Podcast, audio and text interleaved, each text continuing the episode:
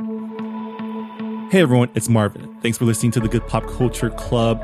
Uh, if you're an avid listener to the podcast from the Potluck Podcast Collective, uh, you may know that for the duration of Asian Pacific American Heritage Month, uh, we've been doing a bunch of show swaps between our shows to um, better promote our fellow Asian American podcasters.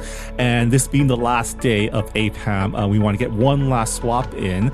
So we're dropping in the latest episode from our fellow Potluck Pod. First of all, uh, hosted by Minji Chang, who has been a longtime colleague of mine. We used to work together in Kollaboration, and we still do a lot of Asian American um, entertainment advocating together.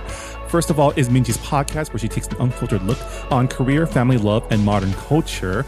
And the episode we'll be sharing is her conversation with Adele Lim, the director of the upcoming Asian American comedy road trip film Joy Ride, as well as a co writer of the hit 2018 film Crazy Rich Asians.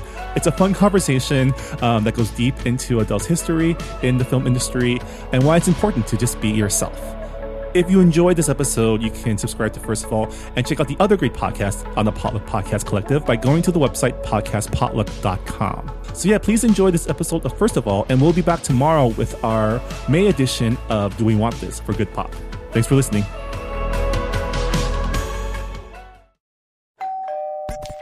You're listening to Whoa! Potluck. Potluck.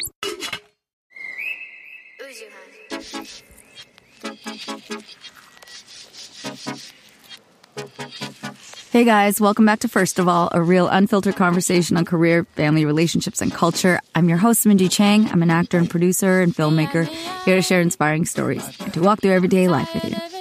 How you doing?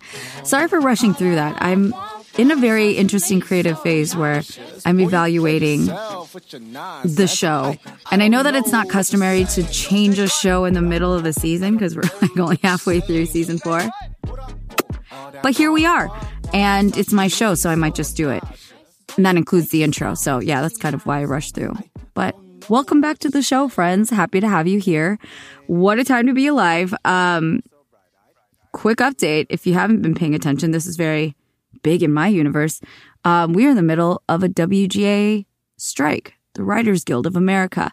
And there's a lot happening in the entertainment scene that is relevant to our guest, is relevant to my life, but um, a couple people had actually asked me if the strike was affecting me. It's affecting the entire industry because there's so much that's kind of just screeched to a halt.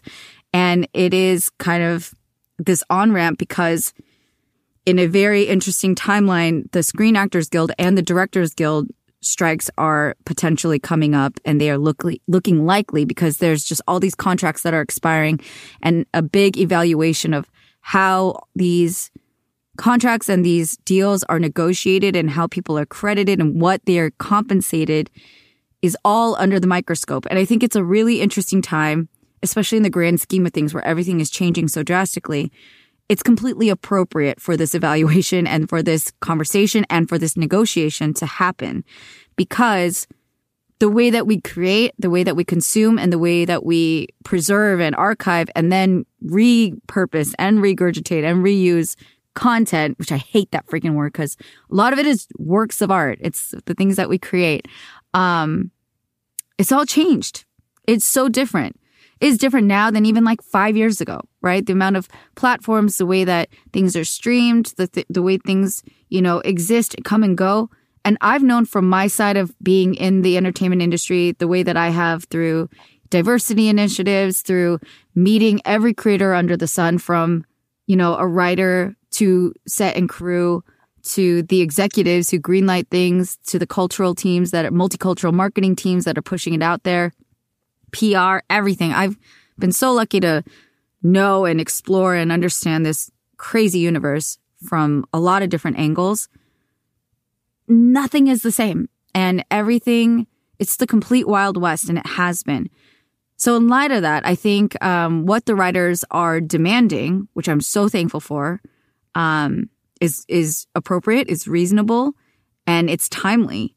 And for me, I've definitely begun this writer's journey. I made my first short film that I no, it's technically my second, but it was the first short film that I wrote and acted in, and that got into a film festival. That was a couple weeks ago. Being in that journey, watching and knowing what is like ahead of me and what options are available to me that I do want to join the Writers Guild and partially not only the reason why I stand in solidarity with the WGA strike. Um, it's been really, really eye opening. And I've been part of a writers group. Shout out to the deadline junkies. I've been part of this writers group for just under a year now, uh, for about 10 months. And it has been like I, I was in learning mode and data research and information gathering before, but now I've just like dived in, spend a lot more time with writers and the way that writers' brains work, the amount of work and the amount of creativity that goes into making the worlds that literally everything else is built off of is insane. It is absolutely mind boggling. And so I think, I hope that the strike is just drawing attention. And I think it has. It's really wonderful to see how supportive people are. Um, I've been out picketing a few times already, just, you know, to stand in solidarity and spend some time and get some steps in and use my very loud voice for a reason. Um, the support has been really, really cool to see. And I do hope that the world in general respects the works of creatives. And yeah, there is a complete abstract part of it, and there's a complete technical part of it, and there's just a grit and discipline and getting work out, even when you don't have that pure inspiration. And it is a lot of work. And it is what everything else hinges off of. It's, it's insane. And there's something very human and soul driven and brilliant and weird and entertaining about what our minds come up with based on our different experiences. So shout out to the writers. So much love for them. Honestly, I'll say that as an actor. I think actors and directors and whatnot can get a lot more credit than, or like, it's an imbalance of credit. There's so many more people that are involved in creating film, TV.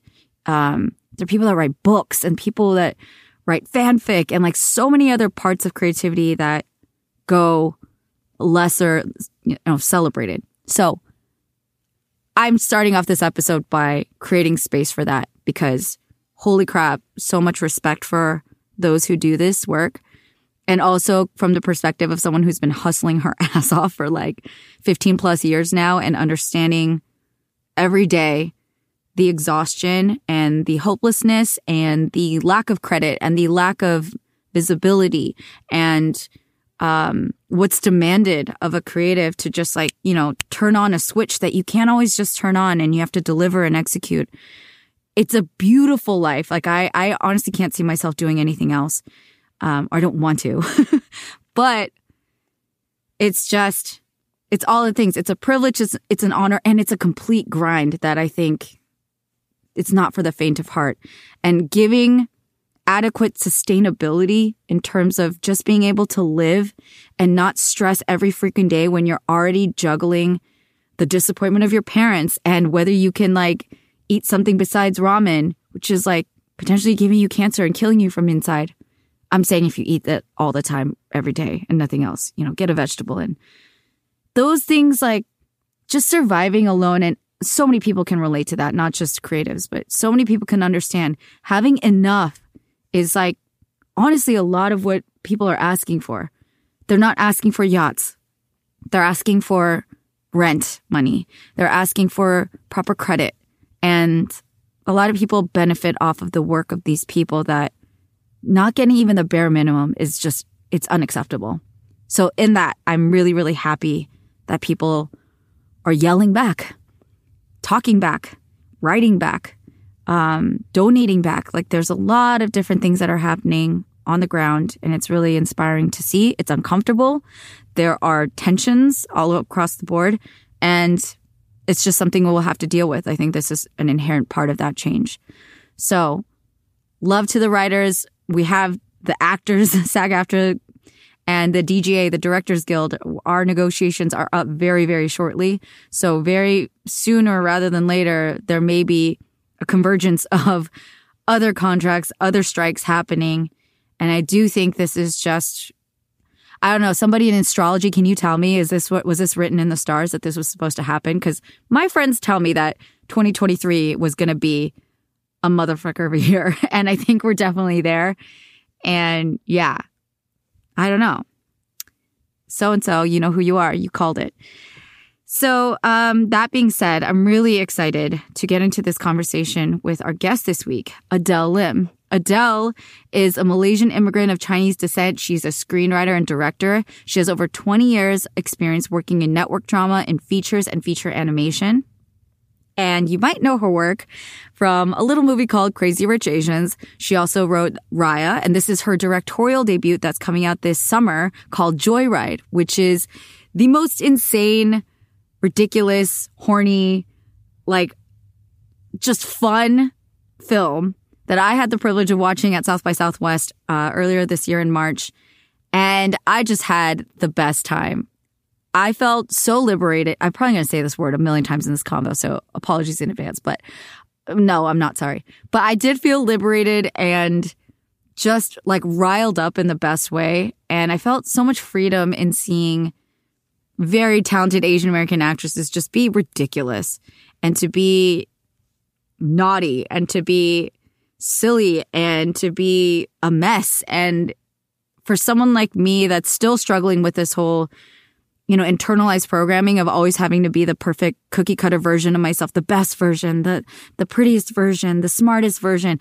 It is so, it's such a breath of fresh air. It's just like letting your hair, hair down, taking your bra off and, you know, taking off tight pants at the end of the day is great. You know, you know the feeling. If you know, you know.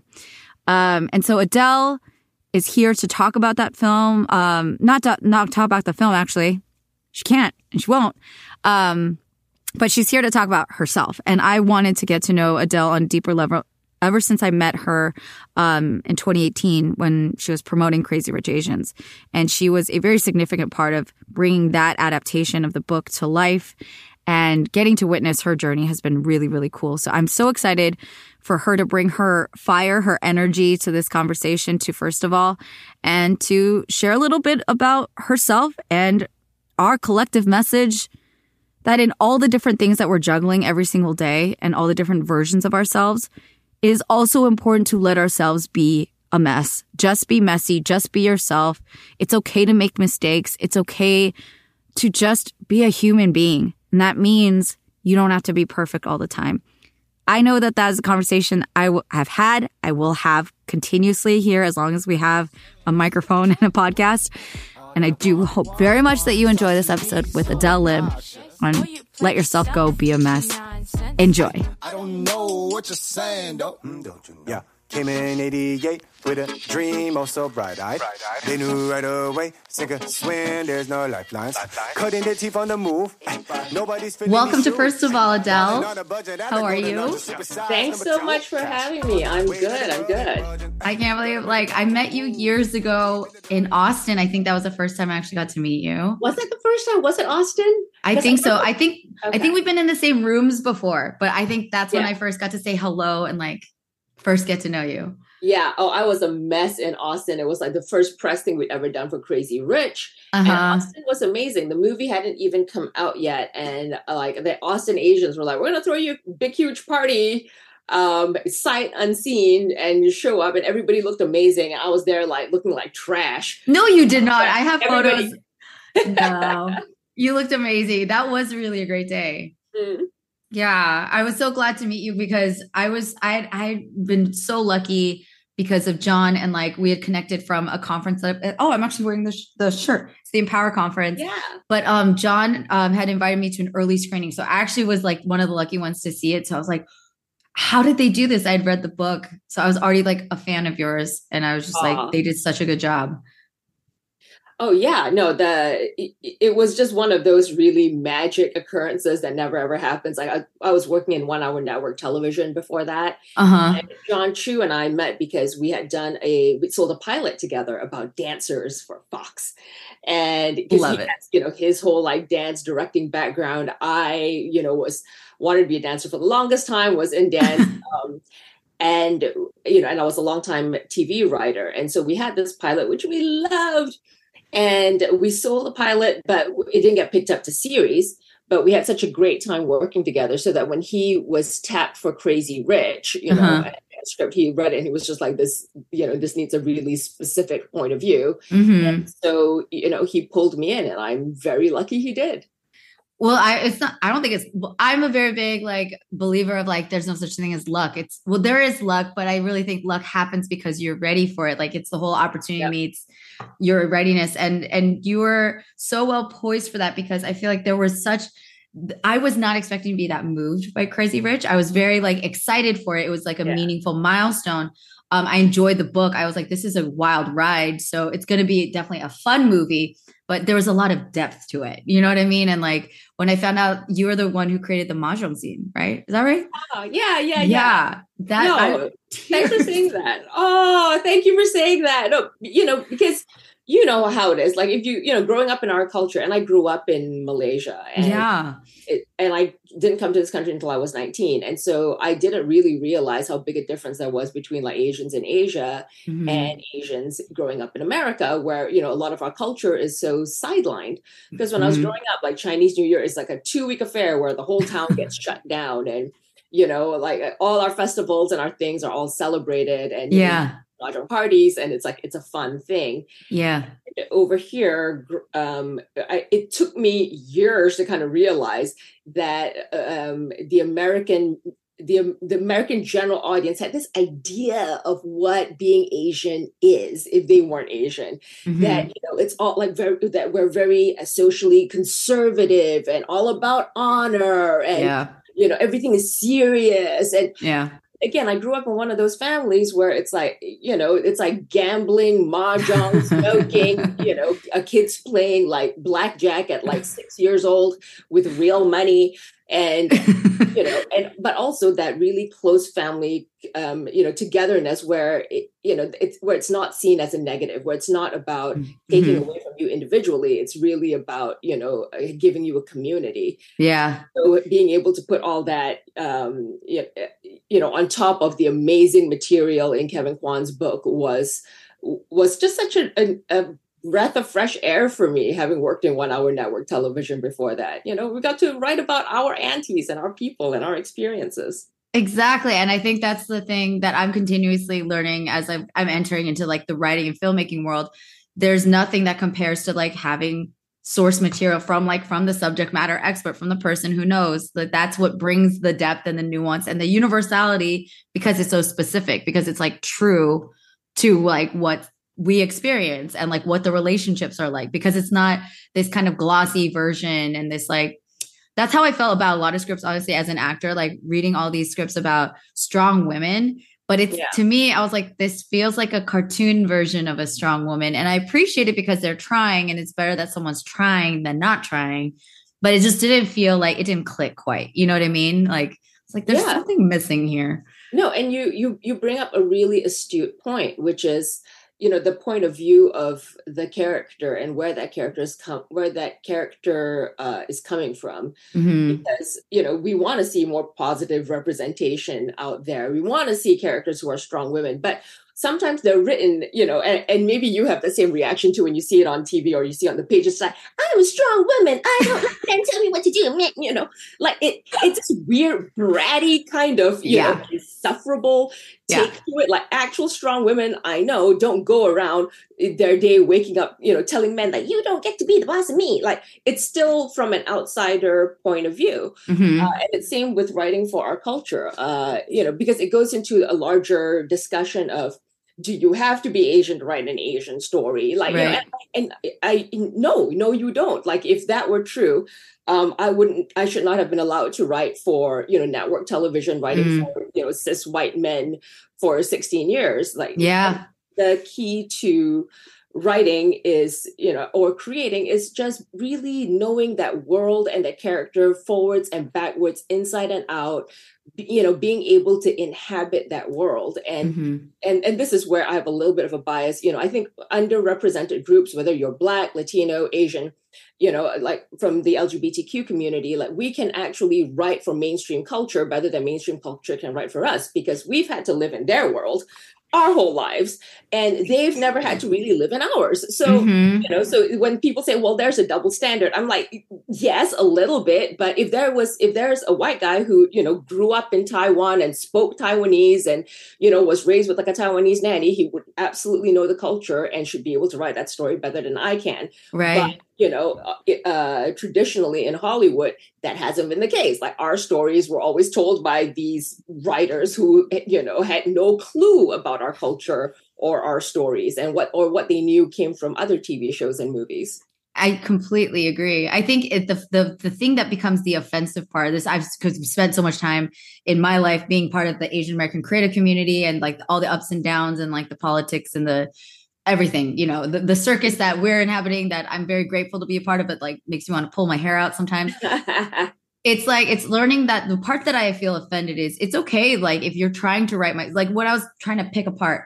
I'm what I'm upset about is like if you're trying to write my story and you're doing it with like a genuine effort and a care and a an openness to be wrong or whatever. Yes who I can't, I'm not gonna, I'm not gonna shit on you for that. Like, thank you for the effort. Yeah. If there's, but it's like when someone asserts a certain level of authority that they have no right to assert, that's where I'm like, okay, sit down. And that you, I can feel it too. Like, you obviously can't like interview every single person, but the way that it's executed to me, we've seen and heard so much at this point. You can feel when this is just like a broad strokes, very like lazy representation and this was just checking a checkbox for the diversity you know bingo card or whatever right. it was right. that's where like there's a difference there's to me there's like a marked difference of somebody who's like attempted and maybe succeeded or failed and had some level of like openness or like intellect about it you know or empathy about it and then there's like the the obvious like okay you're just a, a dumbass who's trying to like here's my token blah blah blah insert insert minority right no, but you, really, yeah, no, you hit the nail on the head, which is it's that it's having insight, and to me, it's also having a love, a mm. love and compassion and understanding for the culture mm. or the mm-hmm. character that you're trying to write for. Yeah, uh, you know that the thing you're responding to, and you know, I think for for the AAPI community out here too, we're in an interesting part of our growth and development because for so long, you know, because there hasn't been that representation, it felt like all our stories had to be about like cultural trauma and, yeah, yeah. and oh, not being seen. And, you know, I don't, you don't tune into Netflix and be like, I want to go watch a, I want to spend my next half hour watching a thing on like, you know, cultural uh, you know, tra- g- generational trauma. I, I want to be entertained. I want to be transported. I want to be, you know, I, I, want to watch something joyful and transcendent and original and fantastic. Yeah. That's kind of where I feel like our culture is in terms of finding our voice and being able to express it as a true um, reflection of our creativity and not as a depiction of how we think we're going to be perceived by outside people. Absolutely. You know, it's not like, oh, I'm going to write this, but I have to have all this stuff so other people understand my culture. Like, fuck that shit. Like, just don't explain. Know, don't explain. Just don't explain. If it's funny, it's fucking funny. Just yeah. you know, lean into it and um, don't write or act or direct. You know, uh, for an outside world. Just do it to crack yourself up. Exact. I love that. Like it's that you you hit the nail on the head. It's like like first of all this is a tough industry to just like be in and it's a blessing and a you know such a cool thing to be within it. If i'm going to do this work let me have fun while i'm doing it and let me write things that i would be really really like eager to pay. Now $20 it was not before but you know like with $20 ticket and spend two hours of my time to be transported somewhere different and be like highly entertained. Yeah. um I yeah. I really appreciate. And speaking of which, like the reason why we've been able to reconnect and what I'm so excited for this summer, like beyond, because I was one of the lucky ones to be at South by Southwest to watch the premiere of Joy Ride. Oh my god! Like I can I there's like uh, there's not that I don't know how to explain how liberated I. That's the first word that came. I felt very liberated to see a bunch of ratchet ass like girls that curse and make vulgar jokes like me and like freak out about the same things as me and are as like insane and like dealing with family stuff because it is deep. I just like I'm so excited for people to experience this finally. Um, and that's what reconnected us. So I'm really happy that. Oh, thanks so much. Yeah, no, the, the crowd at South by was really tremendous. And it was one of those things where, you know, um, the writers Cherry Chiva, um, Teresa Hsiao, who are longtime like friends of mine. Yeah. I like we, we came up with the story. We really just came up with a story that we wish we had when we were growing up. We, we, wish we had in our twenties, and it was a reflection of our friendship and a friend, and you know, our friends who are kind of disgusting, as fuck. And that's a version of us you never see on screen you know exactly. wrapping back to our conversation of like an outsider thing of like oh uh, you know asian women being sexualized in a certain kind of gross disgusting way you know Yeah. to service somebody else and this is like no no no we want to be like gross disgusting sexual asian women on our terms but uh So many facets to that.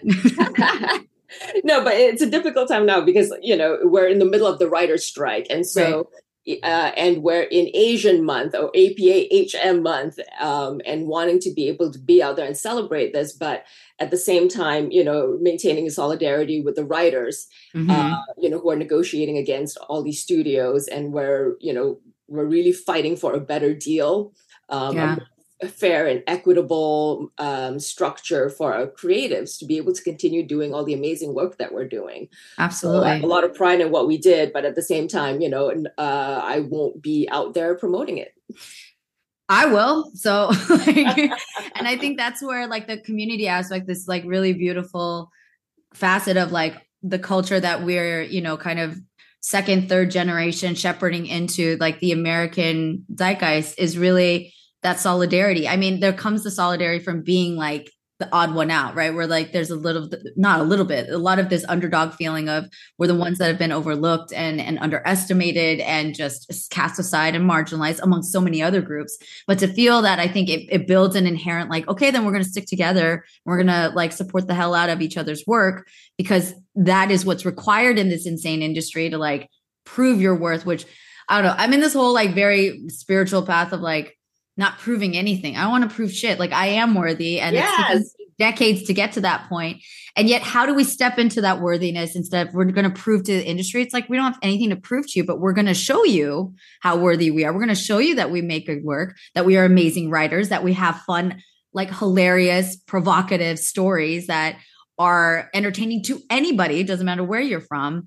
And so, yeah, I'm just excited and so in awe of like what you three did with the film. And I totally stand in solidarity with the WGA. And I was telling you earlier, like I'm learning, I'm, I just premiered, you know, my first short film and I'm getting that taste of what it is to create a piece of work and to have a whole slew of people come and decide we want to make this thing that you wrote down. You wrote all these words on a page and now we're going to turn it into a piece of art is wild. Like I'm still new to that experience Yep. and I have so much respect.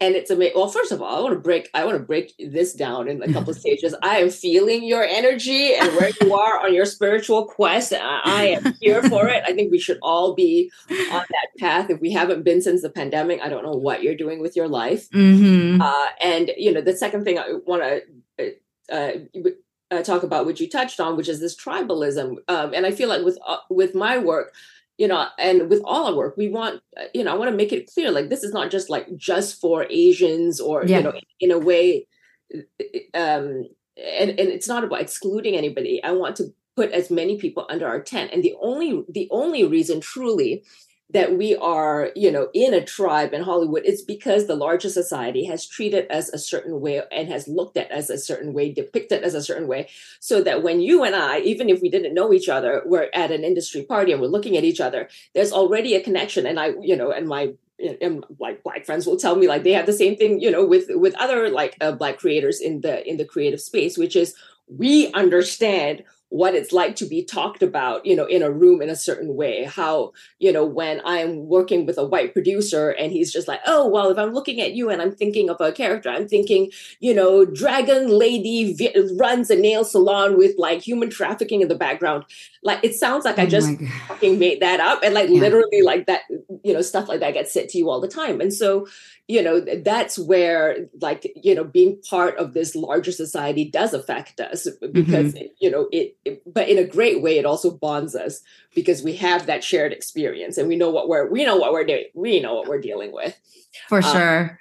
yeah I think there's a lot of people that are so unknown, and they, there's assumptions made, either for better or worse. You know, there's assumptions made about how toxic and how all that bullshit plays out because it is very real. And I've had even like it comes in so many forms. Like, yeah, it can come out that blatant and like obviously offensive, and then I've heard like really like cutting, but like it's the microaggression thing, right? It's like, well, will you all, and like this these things that like insinuate things and you know what they mean, but they're not saying it in like honestly, I it's we're living in a world of of nuance now, right? The racism or the the the othering that we've ex- been experiencing is shifting because people are more aware of it, and it takes time and it takes education and self reflection and a lot of responsibility taking for people to actually realize, like, oh, I've been part of the problem, right? Oh yeah, so it's not going to change overnight, but I feel like now it's a lot more nuanced of an experience too, where it's not all going to be like super obvious, like, oh yeah, that person's being a dick. exactly. It's like you know you can't make a gay joke anymore, and or you know as as black and white as as that. Um, and I want to be the first to say that I, the young people are going to save our asses. Is oh my point of view like the mm-hmm. you know like gen z like the, just the new the young people who are out there protesting and really fighting for change you know you can you hear it um in entertainment i'm sure it's across like other industries too where there's like old guard complaining about young guard. It used mm-hmm. to complaining about millennials who just like they want you know they just want to work nine to five what's wrong with them? And you realize like no that's how things should be. Like people want to be treated with respect and have a work life balance and not feel like they're you know being attacked at work. Like these are not mm-hmm. bad it doesn't mean that you're being a wuss or soft and you can't measure up. Like we, you know we've all just been um, raised in these abusive circles that we feel like that's normal and that we are perpetuating that abuse by expecting the younger generations to put up with that bullshit. And they're um, not. And they're yeah. just intolerant. intolerant. And also, you know, and I and I think an important part of it is, you know, not just like, oh, you know, here's the problem with like, you know, white culture or here's a problem with like uh, with, you know, the others um, it's it's a lot to do with self reflection of like how you know I grew up in I was raised in writers' rooms in Hollywood, which were really kind of frisky and spicy, and you know, and you learn how to have a potty mouth just so you can fit in, and you know, you I was absolutely part of the problem, I'm sure, mm. um, and even now it's still like a learning curve for me, you know, in terms of like you know what things am i saying that are ableist that are mm. that are hurtful um, mm-hmm. um, things that you know in, initially you have this gut reaction of just like oh jesus christ we can't make a joke about that anymore but to take like two seconds and feel like well is it really hurting you to not make that joke um, mm-hmm. you know who am i hurting um, and of course you know in an ideal perfect world you know we can joke about anything but you know, I feel like people who say like, you know, we sh- um, we should be free to jo- joke about anything. Those are generally the people who've been allowed to who've been allowed to be the bullies on the play yard. Yep. Yep. That always it was pretty much a one way street of certain groups continually getting shat on, mm. um, not just for jokes, but like socioeconomically in real life. Mm-hmm. Um, and and there's also you know the um, you know the, the rule of comedy which is like you punch up you don't punch down. Exactly. I mean, more people understood that because you I, I, to me i'm like even if you don't understand the the um, the rules of the game you feel it. Because yeah. you can feel it when you hear it. It's like that that was at someone's like someone's already like not in a place to be. Yeah. Yeah they're already and you're like at their expense. It, it feels it feels very different. People can feel that. That's why I, I like I can be as like I can complain a lot or like I can be very judgy and but I also do have a tremendous amount of faith in people. I get upset because I'm like you're not that stupid. Like you're smarter yeah. than this. We're smarter than yeah. that. We have we have more sense than this. Why are we being this dumb? You know, that's like where yeah. my some of my anger comes from because it actually is ironically from a place of like people are aware we do have cues and we do understand if someone's feelings got not even just hurt like decimated somebody who's already disenfranchised getting like, you know, reamed even more. Like, why would you do that to somebody? Yeah. And that comes from that role, like you punch up, punch down. And I also think good comedy and creativity. I was thinking, I was talking about with another friend the other day. A lot of like good creativity comes from not scarcity, but from like a limitation, if you will. Cause we're talking about how like there's great comedy that's super vulgar because we we all love that. And yeah. there's great comedy that comes out of like, well, I'm on a network show and I can't curse or have a lot of sex and mm-hmm. violence, but they find other ways to be funny, right? And yep. you that's creativity. You just kind of like figure out another way to make a joke that isn't gonna harm somebody else. You know what I mean? Yeah. Like it's just laziness yeah. at that point. No, I, I love that you brought up that point because I think, you know, in, in the beginning with writers' rooms when, you know, when it, it, again, people started getting woke, and then there was like the backlash against wokeness. You, it was just a bunch of guys going like, "Oh shit, we can't make jokes about like you you can't say like throw like a girl anymore, and you can't Mhm. you know." It was like the easy go to things of like calling someone like a pussy, a thing, like using anything feminine to be derogatory, using Yeah. Gay to be derogatory yeah. like such an easy go-to in their vernacular that it was just like you were taking away a fun toy that they liked. But by the way, the toy wasn't even that original or funny to begin with. Mhm. Um, it's like just come up with just come up with new material. Use your create. Aren't you that, that what you're supposed Yeah. to do as the, the creative or in? I don't know. it's just baffling. I'm so I love how we've gone so far and talked about so many great things. I'm just so curious about like your life too, Adele, because we are I, I'm sure this conversation is going to go a million different places, but it's fine. We can we'll roll with it, and it's great. I'm so curious, like where did all of this fire that I adore and like I feel like I connect with you so deeply on, like where did this come from? Because I want to know about, I love people's origin stories. I love to understand what brought you to become this powerhouse of a writer, of a creative. Like, was it always in you? Did you have to like what unleashed it? I'm curious about like where where Adele came from because you you were just sharing before about how you came from Malaysia at 19 Mhm. and that's always a very different journey. I'm a California girl born and raised Yeah. so, like those are very different experiences you know um and like you're working like tv because to me again you came into my universe as a crazy rich asian so to me and like adele's a film you know in the film world so i don't know the tv version of you but where'd you come from you know, came from Malaysia, born and raised, uh, Southeast Asia. The food is excellent. Mm, highly gotta recommend. go Well, I, I think you know. Thank you for all the kind, lovely words. You know, I I think where you and I connect, and where a lot of creatives connect to, like particularly if you're a woman of color, like in the creative space, it's rage. Like there's, I'm better at it now. I meditate. Rage is not good, you guys. Don't don't tap into it as like a permanent form of power. But if you Mhm. it's a great launch pad. Um, and, and I don't want to blame all of it on like, you know, on racist America. But I, you know, even in Malaysia when I was growing up, um, in a very traditional sort of uh, family, there was always this emphasis on boys. And in my father's side of the family, of you know, like having a firstborn son of a firstborn son meant something. Mhm. And my father had three girls, and that's something I remember feeling very much at like family reunions and things. And the uh, and the rage probably started there. Of Uh. like the, how dare you? How dare you somehow devalue me and all my and my sisters and my female cousins that like the whole swath of us apparently are not as valuable as like the one male cousin. Like you know, again, this these cultural details uh, it's not specific to asians. Like that's you know across the world. Um and things so things don't have to be fair. I think where i was fortunate is that i've always known i wanted to be a writer. I think from the Ooh. time i could write two sentences I, I was writing stories and i wanted this to be my life. Wow. But growing up you know i you especially in asia you don't think like oh writing for tv and film is a vocation because it's you know it's hard and it's not for most people. Um i my parents were in advertising so they thought i would be an ad copywriter.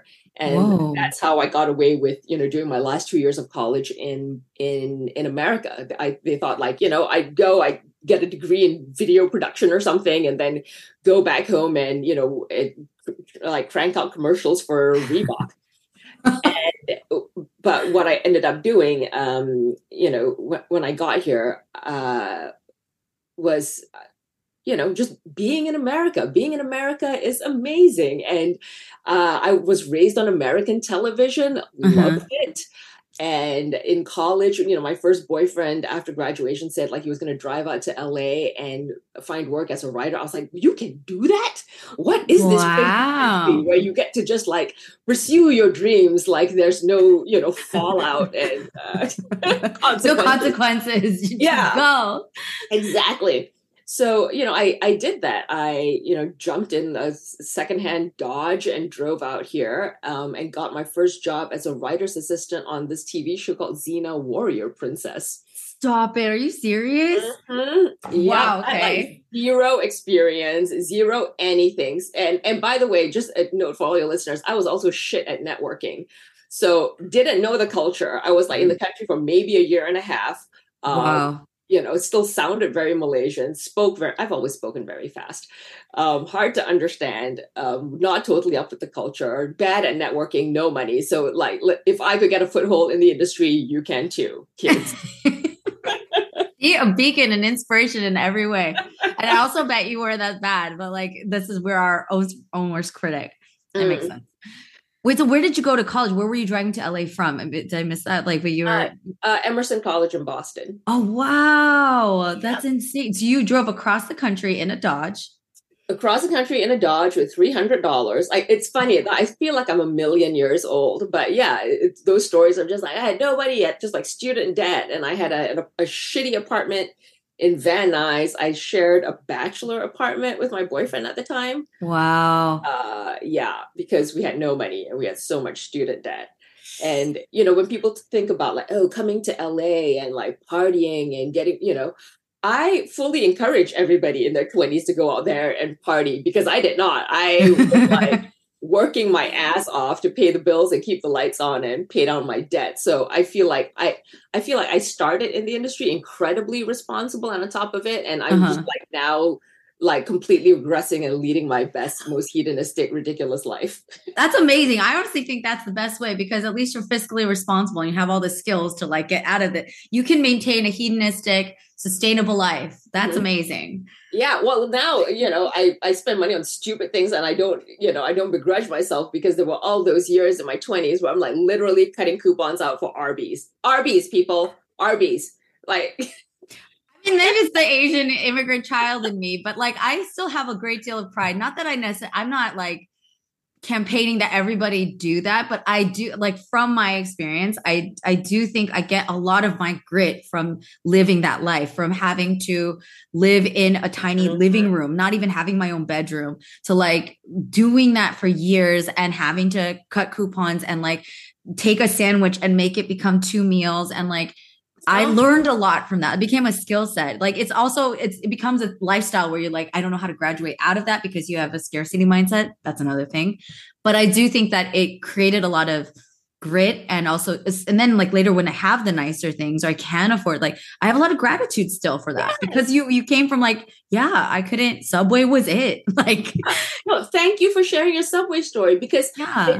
there's enough you, you know uh, i thought i felt it when i was in this town in my 20s and i think a lot of young people when they move here feel it too like mm-hmm. everybody else is out there doing better having a better time living yeah. lifestyle and the truth of it is, a lot of us have, you know, really, really had to hustle and make mm-hmm.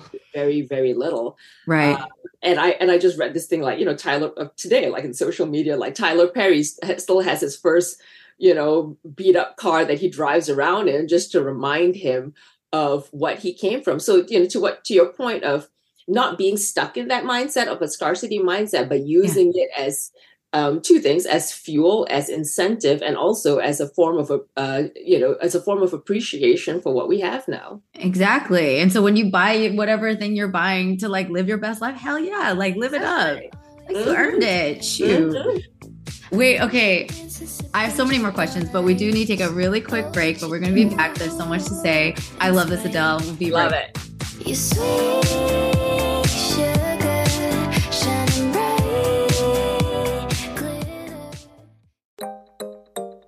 Sharon. Hey, Raman. How are folks still racist? I know, right? We're like two decades into the 21st century. Yeah. And second question Where's my jetpack? Well, I can't help you there, but have I got a podcast for you? Modern Minorities is a show where each week my longtime pal Raman and I uncover common and uncommon truths that we all need to hear for our majority brains and ears. Yeah, Sharon and I have spoken to doctors, lawyers, directors, climate activists, angry Asians, athletes, chefs, writers, folks who are black, brown, gay, straight, and everything in between. Past guests have included comedian Margaret Cho, Southern Poverty Law Center journalist Geraldine Mariba, comics creator Gene Luen Yang, and many, many more. We've even talked about Ramadan, Black History Month, Kamala Khan, and Robin being queer. It's like we're trying to solve racism with the podcast. Challenge accepted. So check out Modern Minorities at modmypod.com or wherever you get your favorite podcasts. Remember, we're all modern minorities, but we're no one's model minority.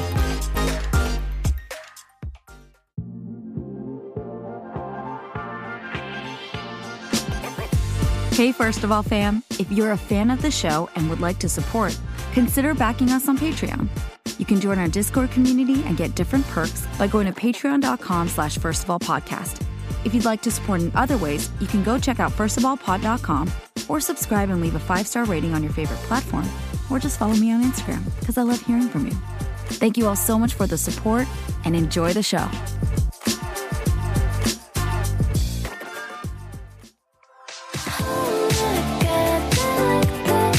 Okay, we're back.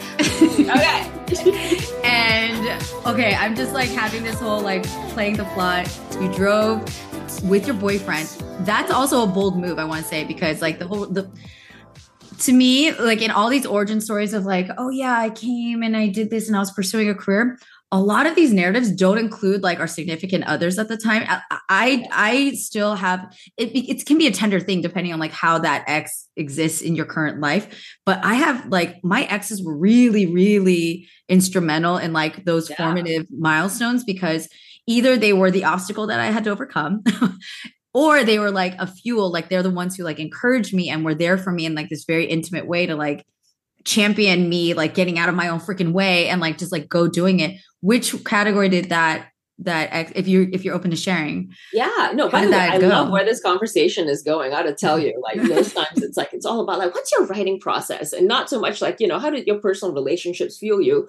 But you're so right. There's such a huge part of your personal development and your journey. yeah And my boyfriend at the time became like my husband, and now we're divorced and we had kids together. But um, and so when you talk about were they the fuel or were they an obstacle, you know, I feel like he was both. Both. And I feel like you know, in the you know, in a lot of our key relationships in life, like those people are an incentive, are an inspiration, and then also become like, you know, sometimes a living hellhole you have to clamber out of. Uh and but I'm also, you know, it, uh, since we're talking about our journeys, I, I think I'm at the point where I don't view anything with regret. Like I don't, you know, I don't regret relationships. I don't regret like bad decisions. Even like they're all part of that messy learning relationship, uh, filling that well of experience that we draw from mm-hmm. that when I was in my early 20s, like trying to come up with a spec script, like I didn't know what the hell to write about. Mm-hmm. Um, you know, there's not a whole lot of damage to pull from. And the great news is like you don't have to go looking far from it. Life will just happen to you. yep it's all for the plot guys is what i'm It's- saying like no matter what copy. not to the romanticize our most painful things, but I do think like even us sitting here, right? That that that that I it's a good reminder. It's probably the most most cliche, mm, commonplace thing to say is that like you know you, you live life with no no regrets, and hopefully you that doesn't mean it's a life not with pain and suffering. Life is gonna have pain and suffering, and I feel like I, I'm totally with you in terms of I have been through so many versions of heartbreak and stress and turmoil, but like I right now, like I'm so thankful for every single second of it. Not to be ultra cheesy about it, but I'm like, that gave me substance. It gave me wisdom. It gave me things to write about, things to pull from, things to be as an actor. Like those things gave me so much, as much as they like, I feel like they took from me at the time because, oh my God, Yeah. did they? Like it took a lot, but it gave a lot too, you know? And that's, that's huge.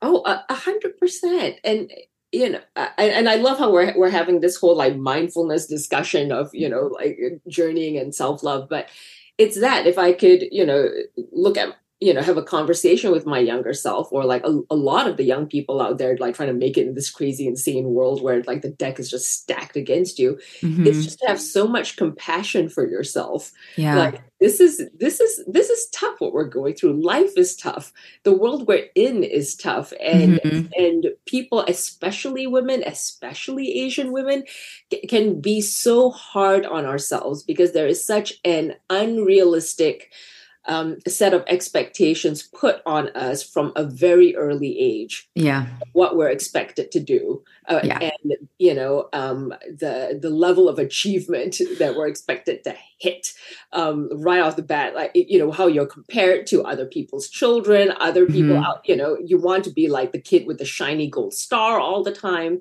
Mhm. and all of that like takes a huge amount of uh, it takes a huge toll on you, like physically, psychologically. Yeah. Um, I think it like it hinders your personal development in terms of like really exploring what it is you want, what is your voice. Um, it, it stops us from being able to fuck up. It stops us from being able to make mistakes and go out there and feel okay about it because you know there's just such a huge amount of shame you know built into things.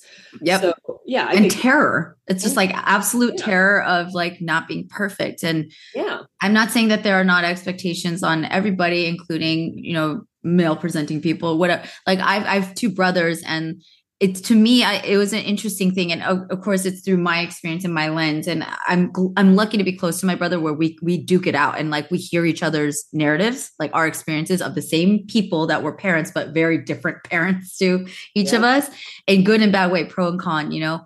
and it's just wildly different. And I was like, you, we keep comparing notes over time, more and more in depth, have more of an understanding for each other. But like, we grew up very differently, and I watched you be treated and have completely different expectations, some better, some worse than I did. So it's not accurate to say that it was this. We had the same parents, we had the same family, and we are very different people. On top of that, and like the environment around us, besides the parents, is like how the world you know, as an Asian male, how the world, you know, viewed him, treated him, how the world viewed and treated me, the expectations, very, very different. So it's been wild to just like have a lifelong like data set of like all these things of like, he doesn't have to be nice. Like I have to be nice. He needs to like not fuck up. Like he's he's expected not to burn the house down, get a good job, make money. And those are pressures and all that stuff, right? But I have to do the same because I need to, but I also need to like be pleasing to look at. I need to be pleasant to be around. Therefore, I can't have, have wonderful manners at the table. Make sure everybody has a drink. Make sure everybody has a snack. You Yep. know, and make Yeah. sure all the kids are taken care of. Like that's not the boys, like things like that. And it just stacks, stacks, stacks. So I was like, if we could catalog what those expectations are and who communicated them, how often they're communicated, Mhm. they, these are very two different experiences. So yeah, there's a lot to unpack there. It's not something I want to like. I'm not trying to keep saying over and over again so that we keep doing it. It's to like point it out to point out the absurdity of it, how insane it is, and how ridiculous it is, ridiculous it is, and how reasonable it is to be stressed the hell out about it, to be angry about it, to have that rage. It is Yep. completely reasonable because there are times where I would gaslight myself and be like, "Get get fuck over it, Minji. Like, why are you? You know, you're privileged. You're born in America. Blah blah blah. You know, like make an argument against myself to Yeah. talk myself out of my own anger and my own resentment and my own like falling apartness. I was like, I have every right to be fucking mad. I have every right to like want to blow off steam and to want to live my life and not to have to listen to somebody else's opinion or have to cater to their convenience or their preference. Like I have a freaking preference because it took me years to even realize what my preferences were. what your yeah where do you want to go for dinner what do you like you know what, yeah, Yeah. How, how do you want this to go it takes us a uh, it, for some of us it takes us a long time to to get there and also uh i just want us to get to the point where we just talk about how perfection is boring as shit It's like, so oh. Like, when you you know when you're even like when you're writing characters for a TV show or a movie, you know, perfect character is just like oh, uh, you know, and so true. you know, and also that's a thing, you know, that we have to deal with on, on the AAPI front because when there weren't that many roles for Asian actors, etc., you know, you'd have one come in and then you, you know, eh, on the creative side of it, there's a t- discussion of like, well, it's our one female Asian character, that you know that person can't be the villain because what are we saying about all Asian female characters? Yeah. what are we you know like that somehow we have to be the model minority because there's on screen because there's not enough representation of us but then the character is incredibly boring on screen and so that's that's the depiction uh, you know of our culture that people have oh look you know uh, the the best friend on screen who's like paint There's nothing going on. There's nothing going compelling. on so the moral the moral of our podcast kids is just go out there be fucked up don't be perfect um, Love it. angry, There's the scream into- title. scream into your pillow um, ask for what you want Oh, I love that. And, and, bring back to like the journey. So like you're working as a writer's assistant. I can only Yeah. imagine and like correct me. Like I'm imagining this very long journey, especially when you're in these rooms. Like you're there to be a cog, a creative cog in a machine to deliver what studio heads and what the showrunner and you know people that are not you like you're you're not the authority you're a contributor to a different authority's whims and yeah. desires and vision so yeah. what was that like? Because you went from writer's assistant from Xena, which is what a wild first step to your writer assistant. Wow. And that's very that's very like setting the stage. Like she she went on the freaking show with the warrior princess. The warrior princess. Oh, so yeah, yeah. To, to, completely go off track, I was mm-hmm. watching um a documentary on the plane the other day called Girls Rising. Okay, with all these stories about you know underprivileged you know women of young girls of color around the world, like you know just like devastating like personal stories, whether it's like sexual trafficking or like you know growing up on like you know huge dumpsters. And there was this profile of this, I think, an Argentinian girl like, whose father was growing up, uh, whose family was in a coal mine and you know very little education um, but her name was Senna, and her father named her after Xena, warrior princess. Oh, so she had a warrior spirit and um, became a poet and got a scholarship, like you know, and really her wow. voice elevated her, and you know, got her, to, you know, profiled in this documentary, but you know, really marked her in life. And I feel, you know, to talk about being earnest uh, for a minute, I really do believe in the power of television and, and film. Like we joke mm-hmm. about all the time, like it's not brain surgery, we're not saving lives. But yeah, speaking as an immigrant who learned about the world through American television, mm-hmm. like what we do has power. Like yeah. it's communicated. It, it is this energy that we put into our work um, what we're saying about our characters, how our characters carry themselves, the ideas they're expressing. Somewhere in Peru, in Argentina, there is a family watching this and like somehow absorbing that energy yep. putting out into putting it out into the world on their end. Yeah. But anyway, wrapping it to, to your thing of like me and writer's rooms. But yeah, I, I you know was a writer's assistant and then came up through the ranks as as a as a TV writer and as a tv writer i learned a lot of amazing uh, a lot of amazing lessons um, had a lot of great mentors.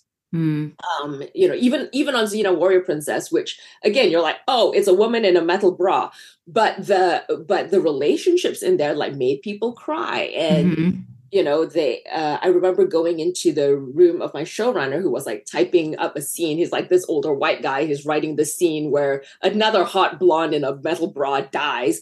But he's crying. He's crying as he's writing that scene because he created that character and it's a meaningful scene between these two characters. And so if you you know i, I learned an important lesson on that show which is you never have contempt for the material that you are working on. Mm. never think like you know i am better than this material. Mm. this is this like garbage for kids or for what you know like never ever ever come from that point of view like you have to feel it yeah it has to be real to you because then it'll be real to the audience and that's yeah. why that show um, you know, it, it was syndicated, but it had a tremendous following of people who loved those characters. And that's a that's a lesson I've always held on to. Yeah. No, Xena is like iconic. Like I think I I personally wasn't into that kind of genre, but like even with that said, I am fully aware of how iconic Xena was. And for Xena to exist and see posters and billboards and ads for Xena Warrior Princess, that alone influenced my, you know, burgeoning, strong little, you know, whatever, fire hothead Asian American girl in the middle of Silicon Valley.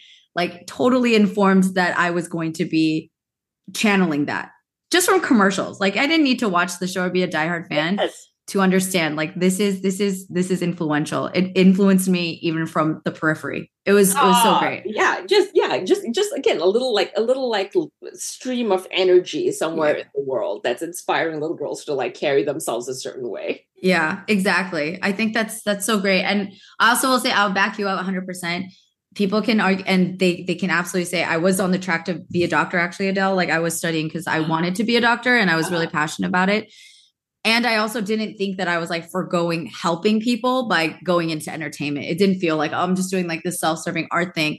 I know how I had been saved. my life in very many ways have been saved by like TV film and music and like art in general, like not feeling alone, not feeling I'm on the only loser that feels this way about a boy or about being othered.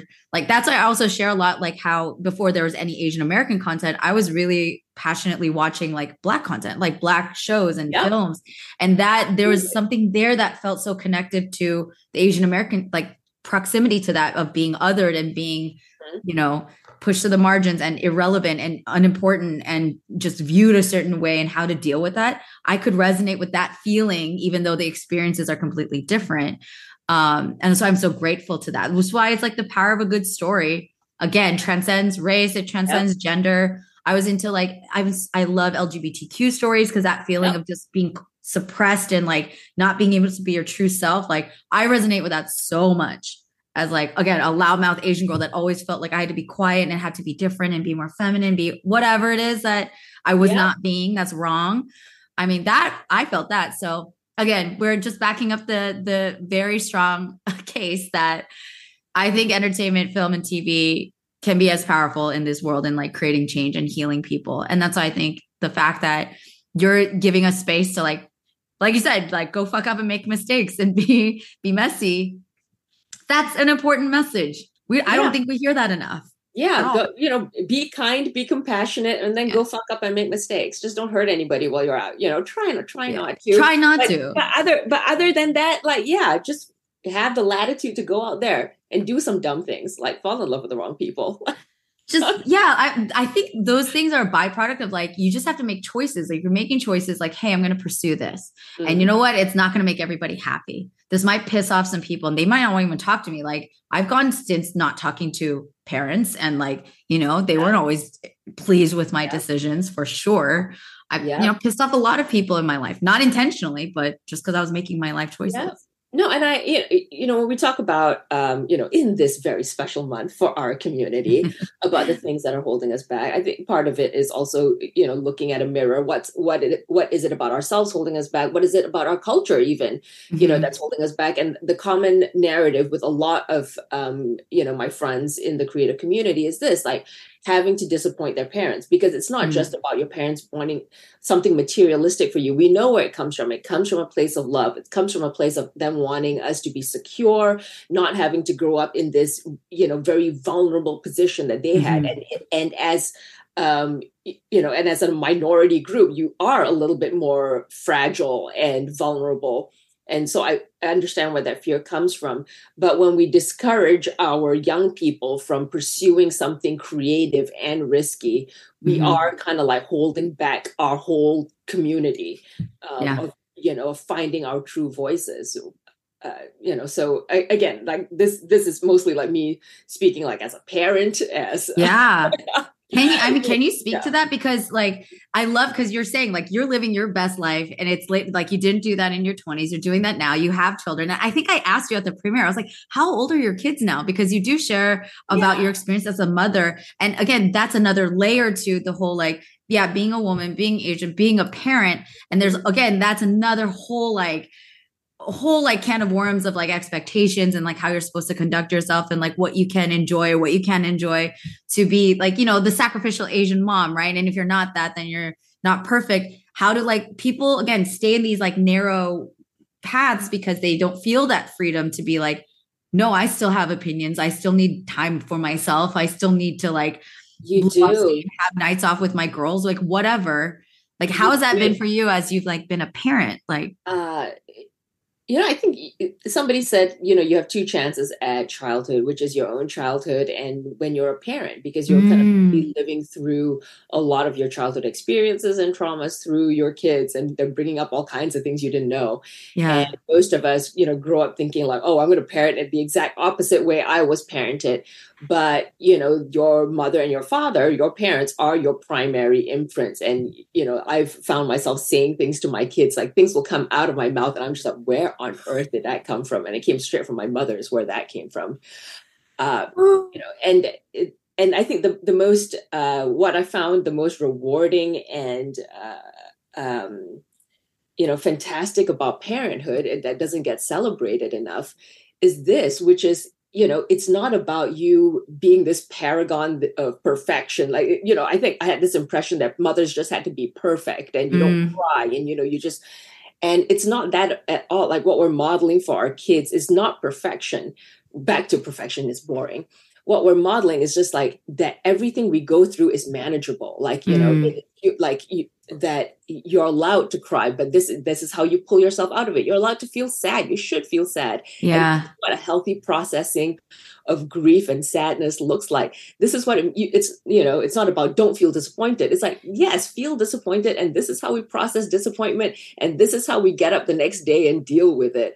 Uh, Absolutely. and having to like teach your children how to go through that experience you know Mhm. it becomes a teaching experience for yourself. Hmm and and that's been kind of magic. Um, and also also you know having um, a different kind of experience uh, and a relationship with my kids and i had it with my parents. Yeah. and don't get me wrong like i got along great with my parents but again it's like a different generation a different country a, you know a whole different sensibility Yeah. and um and the great thing about having kids now it's like everything is changing so fast like the, the landscape the world like chat gpt like things are spinning so fucking fast and out of control and the only people are going to keep up with it are super young kids Yeah. like it's my 10 and my 13 year old who are keeping me current as fuck right now like They're tutoring you, right? they are they have they are the pulse of the nation and i'm just like you know if i want to know what's going on i just like stick my head into my my 13 year old's room Amazing. Honestly, I feel like really lucky because in Kollaboration when I was in my 30s, you know, running this organization, but we're working with like 18 year old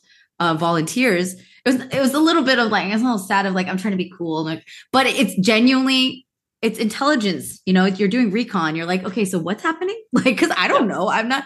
I'm busy trying to keep an organization afloat. I don't know everything that's happening on in mainstream culture or what the problem is. And I think that that sense of openness and curiosity is only going to serve you. Like to not shun it and look down on it and be like, oh, these children don't know. It's like, no, they know. And they know Yeah. way more than you and they know it way faster than you. It's beneficial to you to like stop judging and like being a condescending grown up and like get with their times because their Yeah. times is like the yeah time. Yeah it, it's funny because again i grew up in asia and there's like a, I had a whole idea of what it is to be like a parent and you know Mhm. there's a lot of like respect for elders which I, i'm all for respect your elders but yeah. don't respect them to the point where like, you're putting them on an altar and you're suffocating like all that creativity and you know that awesome sort of nihilistic energy that's happening on the lower levels uh they you know Well you want to you want to embrace that and and again i've become i've i've come out completely on the other side like i'm so americanized now but i just i feel like i learned so much from my i learned so much from my kids you know, Yeah. much more of a, a two-way it's so much of a two-way street and i am better off for it uh, you know, I think in, in the beginning I felt like, oh God, it like you know, eh, you're getting the short end of the stick because like the the the parent child relationship dynamic I'm used to in the old ways, it's just like that the younger generations exist purely to like serve the older generations. Yeah. Yeah. Yeah. Um, I remember like you know in American TV, like a like a, a, a little like blonde haired boy would wake up in the middle of the night and be like, "Mom, I need a glass of water," and I like literally didn't understand what was happening. I was like asking your parents to get you water, like you don't have legs, you know? Because in Asia, like you know, little kids are getting their parents like drinks, like that's that's how it works. They're carrying water from the well. They're the ones, you know, getting it. Like, come on, come on, do your part. Yeah. Oh well, or like you know, like a, a seltzer from the fridge. Um, I love and it. How did, we get like off on this? No, it's fine. We we went where we were on the. It's about the journey, not the destination. But I I love. See, this is why I'm culture infusing the culture with a di- different narrative, giving different. It's like giving other people insight into some other world gives them the opportunity to choose saying like oh there's a different way to do some things. And i do think that there's an exchange happening because i do think that i'm very defensive of asian culture. As much as like we make fun of it and have trauma from it Yeah. totally fair and it's reasonable. There's a lot that i'm very proud of. And i think Of that course. the picking and choosing being open and stopping so like so closed that something different is wrong. Like that's where i think it's so stubborn and like closed-minded in american individuality of like this rejection of collectivism or this rejection of like hey it's actually more about the team and like what serves the population instead of just me. You know Yeah. like there needs to be an integration of that. We're not saying you need to erase everything but like no you you have the opportunity to pick and choose saying like oh that i like that i like that and build a nice like whatever salad if you will it doesn't Yeah, have to be no, one I- freaking thing that's boring I'm I'm a big fan of the collective of the collective salad. You know, you can you can maintain your own interesting radish quality and be part of a cool salad. We need more of that in the world.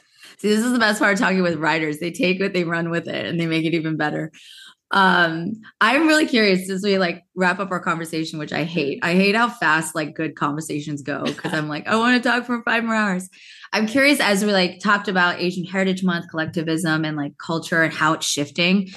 I would say like, and you can totally because I know that there's layers and and nuance to this, but within within the Asian American creative community, mm. we've talked about Jon, we've talked about like how things have evolved. I have certain opinions because I've been on like a community organizing side as one of the major hats that I wore for like over a decade. Um, worked with studios, worked with artists, done the indie thing, everything in that capacity. Now I'm really entering like this artist world, and it's there's been a back and forth with that and I've seen the evolution of it, right? I've seen like the people who are like, you've been in the trenches, like in these rooms with non-Asian people, being a representative. Then there's like on my side, I feel like we've it's just been a bunch of Asian people trying to figure out how do we change, move the needle. And we're at this interesting point where there's a lot more of our stories out there. To me, there's I guess what I want to say is like, I think that we can benefit from having opinions within our own creative community about our own stuff. Like, I guess I want to liberate myself and others. Like, we don't have to like everything.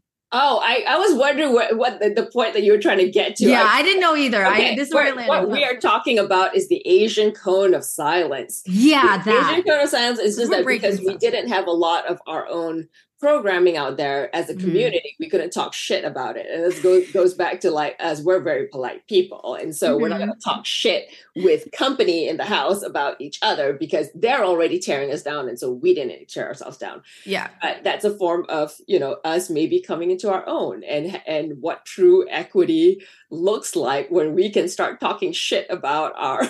we have so many things it's a liberating thing and it's a double-edged yeah. sword because that means like oh we're gonna be honest now like I, yep. with with a different lens like i'll say it's honesty but yeah it's curious like yeah. how you it i can, love the cone of silence well i you know it, it's that i'm still uh, like you said you know very protective of it because it doesn't feel like we have quite enough of a robust uh, representation in entertainment where we can like you know just be openly critical about our stuff all the time you yeah. know you can behind like closed doors it's just that you know uh, every single one of our tv shows movies is like this precious little like dove you know uh, fledgling that you want to make it into the world that little baby turtle who like may not make it back to sea before it gets picked off by the fucking gulls. And uh, you know but there there's more of us. There are more baby turtles now. And yeah. I, think it, I think it's not about just tearing each other down and being critical of it. It's just having you know th- there's a way to have um, um, a constructive critical conversation mm-hmm. about our art form about Absolutely. you know like not everything is fantastic for representation just because it has our faces on it uh you know there are things that you know we've talked about just like maybe this is making our whole you know make take taking representation a whole stride backwards like exactly you know there there are some things we feel are, are like leading you know just uh I, I don't know like leaning into certain stereotypes whatever but but the thing is it's not it's not an argument to say that they shouldn't exist they absolutely should there's mm-hmm. all kinds of like terrible white content out there that you know um, it, that exists, and nobody says, "Well, it failed" or "It's bad because it had a white lead." In a way that they feel so free to say about ours, like, "Oh, that show didn't do well because it had an Asian lead." Like, right? Don't say that about like you know, if there's like a, a white action movie, uh, an action movie with a white star that doesn't do well, we don't say like, "Oh, well, action movies don't work" or "white leads don't work." And so you know, maybe it's that of like um, being able to talk about our projects. It, um, you know in those in those same terms on like on on their value creatively versus like representation versus um you know our our race being the reason for the success or failure of something. It, which is so absurd. You know what i mean? You and i know that that like the the conclusions that what people use to come to what conclusions is like this some of the stupidest like doesn't make any sense. Like, how did you come to that because of this? No, it wasn't the fact that like XYZ technically wasn't right. The whatever the writing was poor, whatever. No, it's because it was an Asian person that the like yeah. we and we know that, and that's why I think I feel that to outwardly I get defensive too. Still of like we're not we haven't I I understand the delicacy that the fragility of it still. So that's like you can't they're they're the youngsters. I've seen young people have sent me this stuff, Adele, like where they're Mm-hmm. like they send me channels and and critics within our own community, and these are like not within the industry, but they're just like, oh yeah, Asian people just praise every single thing just because of representation, even if it's a piece of shit. And I was like, sometimes yeah, because there's a lot at stake, and you don't understand that. And I don't expect you to, but just if you don't, just because you don't know it doesn't mean it doesn't exist. exactly That's what I'll say And- about that. and yes and we just want to be encouraging of each other Yeah. That that yes we want you to do better and Yeah. like even within our community you know when you're looking at things it's just like yes this is great it's great you're an asian creator but like also what are you saying uh you know like just Yeah. like we want you to do better not i don't want to tear you down i think Yes, there's oh, I love that you said that. Those those Yeah. are very different things. yeah And I will say also, this is the collect. This is the the double edged sword of the collectivism thing. Not everyone of us like like the same thing. I have I have like friends within my circle. They love the like highbrow artsy stuff. yeah I love like crude comedy and like fast moving things and like in as and I like romance and I like I just it's not necessarily my cup of tea. I can watch something highbrow and like artsy and like slow and like I can appreciate it, but it doesn't mean like I enjoyed it that much because it's just Mhm. not my cup of tea.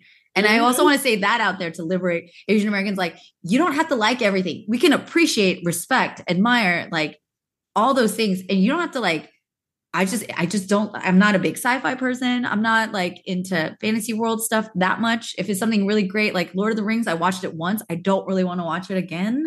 you're like if it has dragons if it takes place in space Yeah, it's- like uh. It's just not my go-to. And I don't think I'm a bad person for that. Just like I'm saying, if you don't want to watch when Harry met Sally for the 80th time, that's okay. I don't think you're a bad person. Like we also need like liberating like everyone can have their taste and it's all right. Cause that's also like there's a tension within at least the pe- creatives I know. Everyone gets Yeah. so sensitive. They're like, oh well, you know, I don't really like that. I'm like, that's okay. Like I liked it. It's not gonna change that. I didn't That like it. okay That's okay.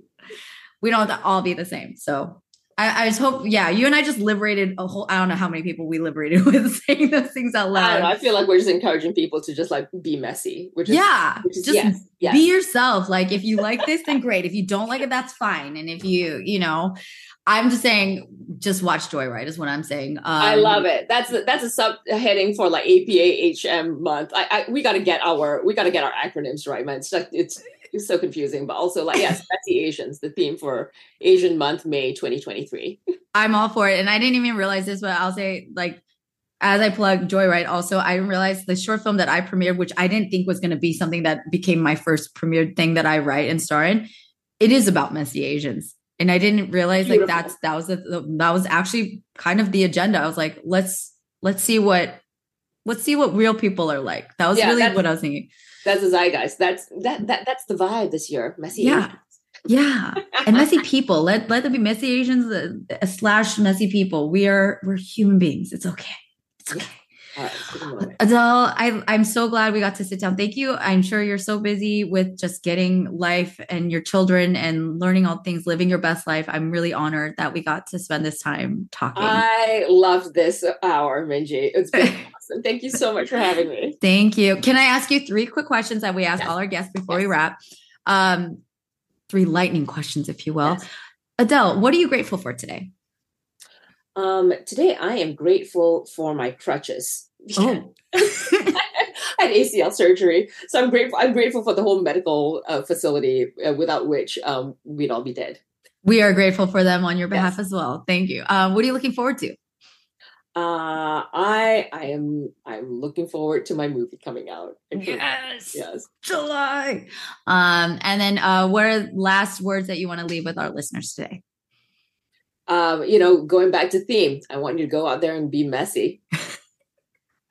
do it for do it do it for America. Do it for do it for your tribe. Do it for the community. Be Yes, do it for the culture, do it for yourself. Be Yes. messy. Yeah. And spill the tea. Let us know what happened. Um, because I want to hear it. Thank you so much, Adele. All right. Thanks, Minji.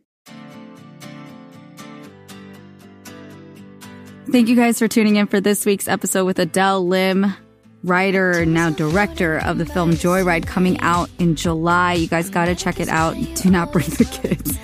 It is a crazy wild ride and uh I hope you have fun. I can't I will not speak on what is your cup of tea and what you think is a good film. I had a blast.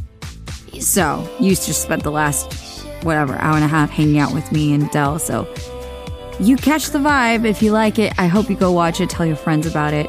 Um, and Adele, I cannot wait to see what else you create after we have a great deal that's established after all the strikes. So it'll be great. Um, if you guys want to follow along on Adele's journey, go check out her Instagram handles at Adele B Lim. Links to everything in the description. I don't know if I'm like slurring. Honestly, my mouth hurts right now. If you can't, now just drawing attention to it.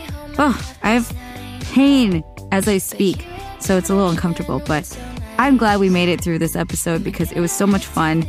Um, we have a YouTube channel. If you guys want to check out the video, link again in the description. You can find all of that there. If you want to support the podcast and me, myself and I, and the team, my beloved Marvin Yueh, my audio engineer producer, my producer, Talon Kim, and Juliana Deer, my social media manager. If you want to support us and the show and all featured guests, go to firstofallpod.com and you'll find all the links there. God, my mouth hurts. I think this is a sign to just like wrap it up. Um, I just like hanging out with you guys, so I, I get a little chatty. Thank you to all my Patreon patrons, by the way. I love you guys. Thank you for your support and keeping the microphone on. Appreciate you. Um, our intro is provided by Uzuhan Uzu Trap, and our outro is provided by Gloria Kim, her song OMG. I found Gloria's music on the Spotify playlist for Asian Heritage Month, and I loved it. She's I'm I'm having the best time. So if you reached this far into the episode, love you. So glad you stayed. Um, and shout out to Gloria. Thank you for being an amazing featured artist this week. If you guys have other artists that you recommend or want me to check out, email me. First of all, pod at gmail.com. Okay, that's it. Have an amazing week. Be messy, be safe, take care of yourselves, care of others, and I'll talk to you soon. Love you. Bye.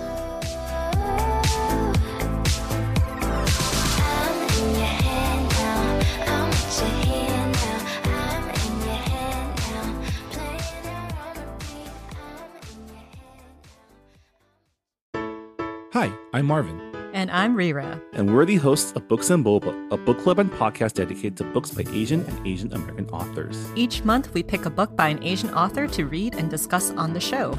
We read a variety of genres, including contemporary and historical fiction, sci fi and fantasy, romance and cozy mysteries, and so much more. Our past book club picks have included Pachinko by Min Jin Lee, Patron Saints of Nothing by Randy Ribay, Grace of Kings by Ken Liu, and The Kiss Quotient by Helen Hoang. Every month, we also go through the latest news in Asian American literature, as well as chat with some awesome Asian authors about their works. So, whether you want to start reading for fun again or diversify your TBR list, we got your Asian literature cravings covered.